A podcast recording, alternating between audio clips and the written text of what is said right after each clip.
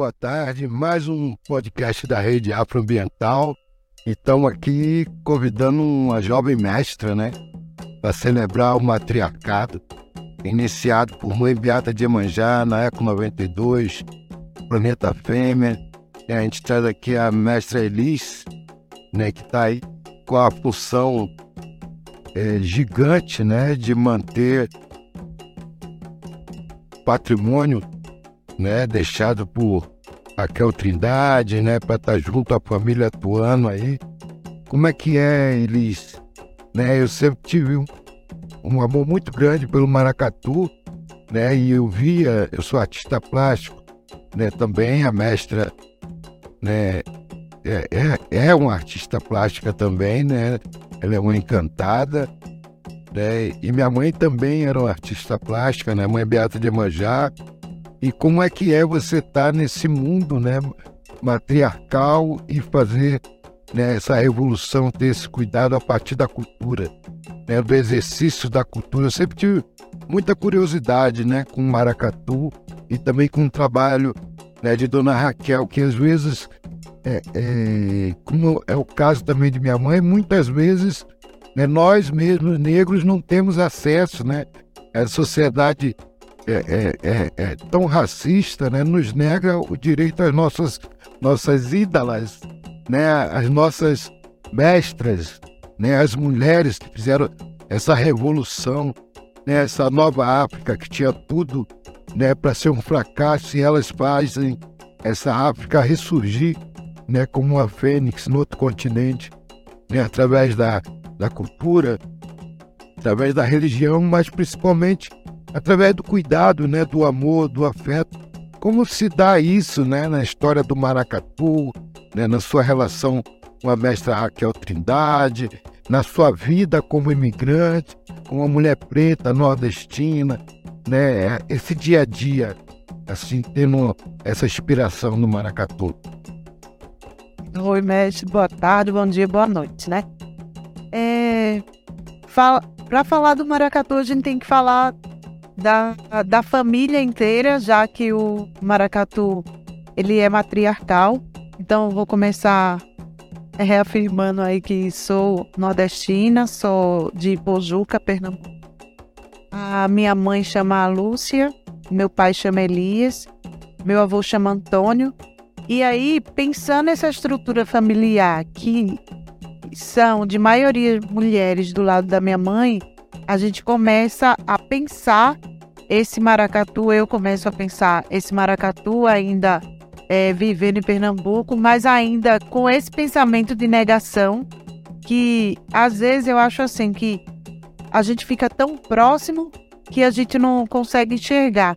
Talvez seja isso, porque numa, numa hora que a gente se distancia um pouco, que foi a hora que eu vim para cá, aí eu precisei olhar esse maracatu como a minha referência de terra. E aí, para a terra, é importante essa minha caminhada de estar aqui nesse lugar, em São Paulo, um lugar muito diferente de Pernambuco, sei exatamente a praia próximo de mim, sei o sol verdadeiro, que tem sempre um, um sol fictício, como o sol de hoje. Ele tá, mas não tá, tá e tá frio, que na minha cabeça não fazia muito sentido. E aí, quando eu conheci a minha sogra ainda lá em Pernambuco, eu fui me encantando com essa beleza dessa encantada hoje, mas que já era uma realeza quando a vi.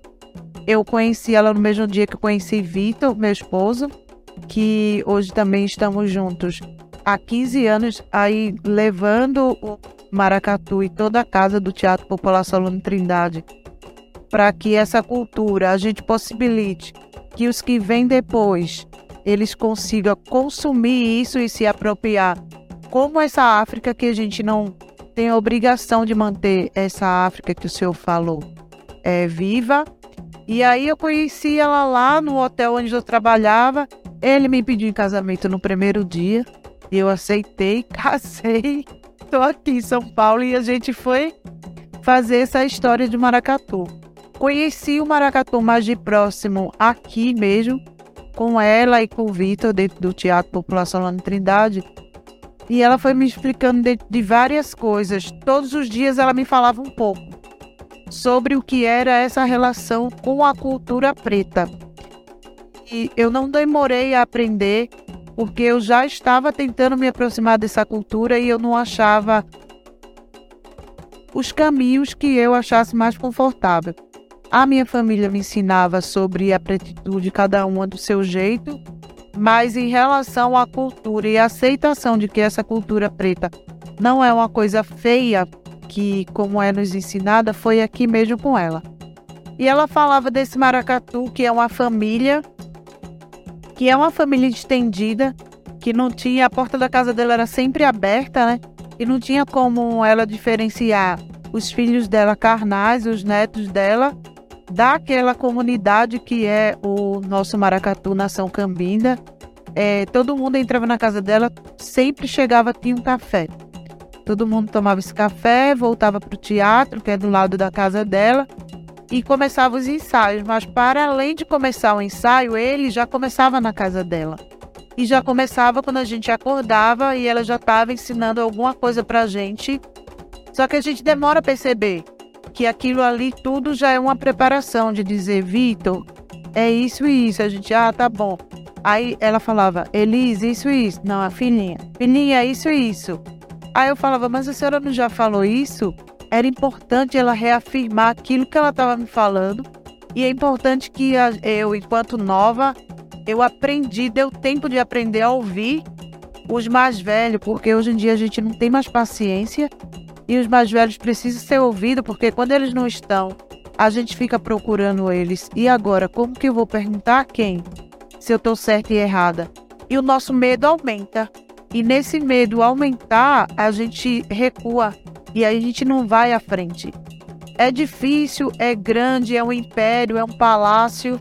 Não estou sozinha, o Vitor está comigo, a família está comigo, mas se ela não tivesse toda hora repetindo um mantra que ela dizia: Ah, você sabe que esse passo é assim, né? Você sabe que a gente dança a movimentação do maracatu. Essa nossa específica de abre e fecha, porque a gente está representando as ondas do mar, né? Aí eu, ah, tá bom, mas a senhora já me falou isso. Não, eu pensei que eu não tinha falado ainda. Não, mas eu tô falando de novo. E toda hora ela estava reafirmando isso, e quando ela vai, eu entendo por que a gente precisa desse mantra é porque do mesmo jeito que falaram pra gente que o nome da gente era outro, que falaram que a gente não existia, não tinha alma, ela precisava reafirmar toda hora que a nossa alma estava nessa arte. Então ela ensinava sobre o maracatu. Os personagens do, do maracatu, ela, in, ela iniciava com todas as importantes que todos têm, né? Eu, eu gosto de dizer que para mim é mais importante a a Calunga, mas todos têm a sua importância. Pensando nesse caminho de toda essa corte que a gente tem essa nação de Maracatu aqui em São Paulo, somos a mais antiga, mais antiga nação de Maracatu, é, atuante no estado de São Paulo. E, e nesse cortejo inteiro a gente vai encontrar os lanterneiros que vão iluminar o caminho para a passagem do cortejo. É, hoje não se faz tanta importância para esse lanterneiro, porque a gente pela rua ainda tem iluminação. Mas para antigamente, onde não tinha um poste, não tinha nada, essa pessoa que ia responsável para iluminar o nosso caminho. Então tá a importância da luz, do olhar de longe e entender. Tem uma luz ali e o lanterneiro está anunciando que o maracatu chegou. Depois dele vem as, as meninas que carregam os estandartes. A, na escola de samba vai chamar as porta-bandeira. Elas carregam os estandartes que tem geralmente o nome da nação. É, em relação ao nosso espaço, a gente coloca que uma tem o nome da nação Cambinda e a outra tem o nome do espaço, de a Cúpula Solano Trindade. Logo depois dessas duas, Veio a corte real, o rei e a rainha, mais o palio. O palio é um guarda-sol bem grande. Quanto mais pomposo esse guarda-sol, quanto mais bonito, quanto mais cheio de, de brilho e, e ouro, significa que aquela nação é a nação rica, né? a nação mais poderosa. E aí a gente, mesmo se não for, a gente vai bater o pé dizendo: sou a melhor, sou a mais linda, a minha realeza é a melhor. É, depois desses, tem as duas meninas cuidadoras da coroa. Elas cuidam da, da coroa tanto do rei quanto da rainha até o dia da apresentação do maracatu. Quando o maracatu sai na rua, tem esse momento que é o momento da coroação, onde os tambores aí do, do maracatu vai rufar até essa coroa, essa menina, essas meninas conseguirem colocar essa coroa na cabeça. A nossa dama da coroa hoje no Teatro Popular Solano Trindade é a Giovânia. Ela está há 40 anos no teatro e ela foi a nossa primeira princesa africana. Hoje é há muitos anos que ela está cuidando da coroa. Depois dela vem a Dama das Flores.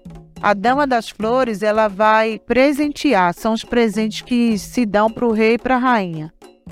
A Dama das Flores vai oferecer flores da época ou daquela região onde a gente está apresentando esse espetáculo da coroação, ou ela vai oferecer os frutos e frutas desse lugar, ou raízes, ou mandioca, ou macaxeira, ou batata, que tiver da riqueza desse lugar, porque nem sempre a riqueza era uma riqueza em moeda. Nossa moeda, como a maioria das pessoas sabem ou não sabem, podia ser o sal, podia ser o café, podia ser a laranja, dependendo do interior aqui de São Paulo. Podia ser laranja, podia ser alguma coisa relacionada à cana-de-açúcar, as bananas. Então, dentro dessa cesta aí que a, a, a dama das flores vai oferecer, tem a riqueza do que a gente planta, do que a gente colhe e vai dividir com o público, com o público e com aquela nação.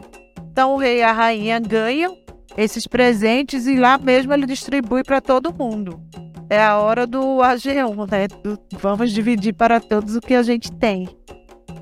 É, tem o outro, depois da, da Dama das Flores, a gente tem a Dama do Passo, que é essa pessoa que tem a responsabilidade de, de ser a guardiã do nosso ancestral, que é essa boneca Calunga.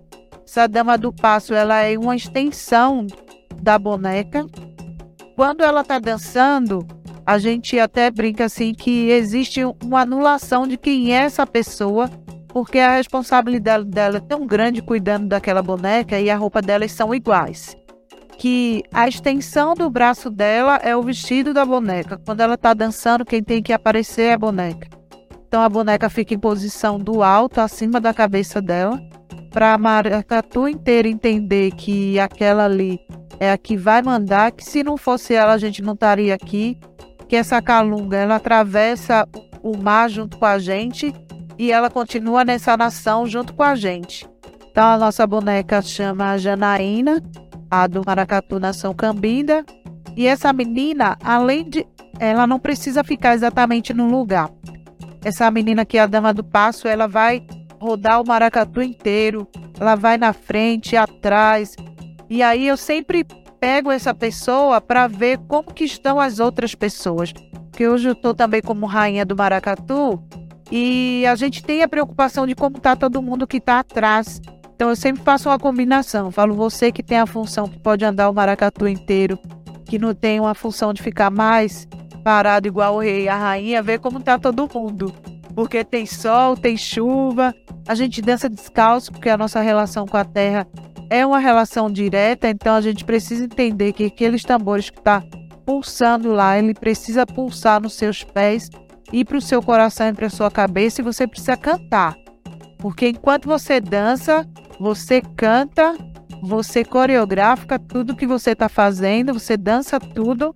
E tudo isso precisa estar tá junto. Como a minha doutora falava, a gente tem que sorrir, cantar e dançar. É uma coordenação motora terrível. E nesse pensamento, a gente precisa ter um coringa que vai lá vigiar como que está todo mundo. E essa pessoa que segura a ancestral, que segura a, a boneca, ela tem essa condição de rodar no maracatu inteiro, que ela faz vários giros e verificar na cara de todo mundo quem que tá bem, quem que não tá e avisa e olha para a pessoa do lado. A gente brinca que quando a, a Ruth Zaikane, que é a irmã do Vitor, ela, ela dança, dança e ela olha. Se a pessoa tiver com sede, ela olha para a mãe dela que está fora e fala: Mãe, pega água. Aí ela dá água para alguém no meio do maracatu, para o músico. Então a gente já tem essa conexão de olhar para o outro e entender como o corpo do outro está em relação ao que a gente está fazendo. Porque a gente não sai só para fazer uma apresentação, a gente tem um cuidado com a comunidade. Além dela, tem o cargo das princesas africanas, que foi um criado pela minha sogra Raquel Trindade, que quando a gente dançava os maracatus, tinha a parte da ala que vinha das princesas europeias. E foram chegando várias meninas negras, porque entraram muitas meninas brancas. Também por essa não aceitação nossa da nossa cultura, né? Acredito eu. E aí ela criou essa ala das princesas africanas para que as meninas pretas não precisassem entrar na área da princesa europeia, que ela não não concordava com, com essa parte, né? A gente pode é, é, notar, né, mais feliz, é, que a senhora faz uma. Você faz uma narrativa, né? De a maioria das personagens, né? São todas é, é, mulheres, né? São todas femininas, né? Então, assim, eu vejo uma semelhança com o candomblé também, né? na sua narrativa, é, é essa preocupação com o público, essa preocupação com o ritual, essa preocupação com, com cuidado, né? É, é, com as pessoas, no caso de dar água, dar água para gente, é, é um, um gesto muito afetuoso, né? Vem carregado de muita informação. Né? Rádio Mixtura é uma rádio web do extremo sul da zona sul de São Paulo e vem compartilhando com o mundo a troca de conhecimento do dia a dia da nossa querida e amada periferia. Fazemos parte da nossa rede local, nacional e latina. Nossa comunicação é via áudio e vídeo e tem o foco de trabalhar com os objetivos de desenvolvimento sustentável através do conhecimento ancestrais, usando as tecnologias de hoje para um futuro melhor. Informamos notícias, matérias, denúncias, contos, aulas, diálogos, vivências, workshops, palestras, músicas, poesias, shows, feiras, eventos, mixtapes, vinhetas, playlists e podcasts. Nosso conteúdo é diverso e a programação é ampla e aborda temática nas áreas dos povos indígenas, mulheres negras, LGBTQIA, discotecagem de vinil, comunicação popular, futebol de várzea, sustentabilidade, alimentação, cultura popular, feminismo, empreendedorismo, literatura, hip hop, fotografia, jornalismo, parto humanizado, roda de samba e cultura de quebrada. Estamos localizados na rua Batista Crespo 105, Campo Limpo, no espaço compartilhado da agência Solano Trindade. Super fácil chegar, 5 minutos do terminal Campo Limpo. Chega mais! Mas eu tenho uma curiosidade hoje, né? Assim como o candomblé, assim como a capoeira, né? O maracatu vem sendo é, ampliando a sua área de atuação e aí a gente nota uma apropriação, um uso, né? É, é, eu diria até é, é, é, econômico, né? Um, um uso da branquitude, né? Se falando do maracatu, como fizeram com a capoeira, como fazem com o candomblé também. Isso é um fenômeno que vem acontecendo já há bastante tempo. É, Tapié e VG aí que é o exemplo disso, né? De como é, é, é, essa, essa academia né, tenta domesticar né, a cultura de matriz africana no Brasil. E justamente o primeiro movimento que faz é, é tentar anular né, toda a produção intelectual e cultural do matriarcado. Né? toda, tenta anular toda a resistência feita pelas mulheres pretas do Brasil, né? Então, como é que, que você vê é, esse movimento da, dessa, de, de, dessa é, aumento de capilaridade do maracatu, esse maracatu novo que está explodindo, que tem 800 mil tambores, e que toca todos os lugares, menos nas periferias. Nossa. E aí, mestre? Essa pergunta é... é. Eu acho que essa pergunta minha sogra já deixou respondida. Eu vou tentar falar do jeito que ela me ensinou, né? Porque, como eu falei, eu acho que ela vai deixando a caminha organizada e a gente vai reproduzindo. Quando eu cheguei aqui em São Paulo, a minha sogra sempre estava em embate com alguma coisa. É, e não só porque ela era uma mulher de Ansan, eu acredito. Né? Não posso afirmar. Mas era essa, essas relações das pessoas chegarem nos lugares, as pessoas realmente se apropriarem desse lugar e ter como deles. Lá no teatro já chegaram várias pessoas, salvador da pátria, né? Chegaram e falaram: Não, Raquel, não vamos fazer assim, não, dona Raquel, vamos fazer desse jeito e desse jeito. E ela ficava, ficava olhando uma hora, ela se retava e dizia assim: Você tá fora, pode ir embora daqui, pode ir embora do meu teatro. Chegava outra pessoa, tempos depois, salvador da pátria. Ah, eu tenho que ser esse personagem, eu tenho que ser esse. E ela falava: Aqui quem manda sou eu, então você vai ser esse, esse, o que eu escolher. Se ela não fosse com a cara da pessoa, já a pessoa já tinha que se picar mesmo. E aí, o que que eu acho que ela deixa de ensinamento nesse momento para nós que ficamos depois que ela se encanta? é que a gente realmente não precisa que essas pessoas, que a branquitude, que as, as pessoas brancas estejam longe de nós, mas a gente precisa que quando elas estiverem perto de nós, elas minimamente respeitem, entenda o nosso lugar, entenda nosso território, não se não nos questione porque que a gente está dançando descalço e ainda olha pra gente e fala assim: "Nossa, uma roupa tão bonita, vocês dançam descalço". Se você faz essa pergunta dentro do meu maracatu é porque você nem devia estar tá dançando maracatu ainda porque você ainda não entendeu, você não tem autorização ainda de ser nem a pessoa da, que entrega a água, porque eu fui, a, eu fui a tia da água, eu fui a tia que entregava a água, eu fui a, a bandeira, fui a pessoa que costurava, que ajudava a costurar a roupa que estava rasgada, fui a pessoa que ajudava a fazer um turbante na cabeça para chegar ao cargo de rainha do maracatu. Então, é, eu acho que é essa relação de respeito, de chegar no território do outro e de saber que se você está chegando, você não está trazendo uma bagagem nova. Já existe um conhecimento ali, uma tecnologia. E você está chegando com o seu conhecimento, que é jogar dentro da pessoa, como Paulo Freire falava, ninguém é um pote vazio. Mas se você acha que a gente é tão antigo, que está fazendo um toque de maracatu tão antigo, porque existe esse questionamento aqui dentro de São Paulo, de que, nossa, que toque estranho, vocês estão tocando errado. Por que, que vocês tocam assim? Só que antes de dizer que a gente toca errado, você tem que saber a nossa trajetória. Daqui a pouco a gente faz 50 anos, a gente está desde a década de 50 aqui nesse movimento fazendo maracatu. E aí, na hora que alguém vem questionar o nosso toque, a pessoa tem que entender. Raquel Trindade veio de Pernambuco, Margarida da Trindade veio da Paraíba, escutando esse toque de maracatu pela janela de casa e reproduzindo esses toques para os meninos começarem a tocar.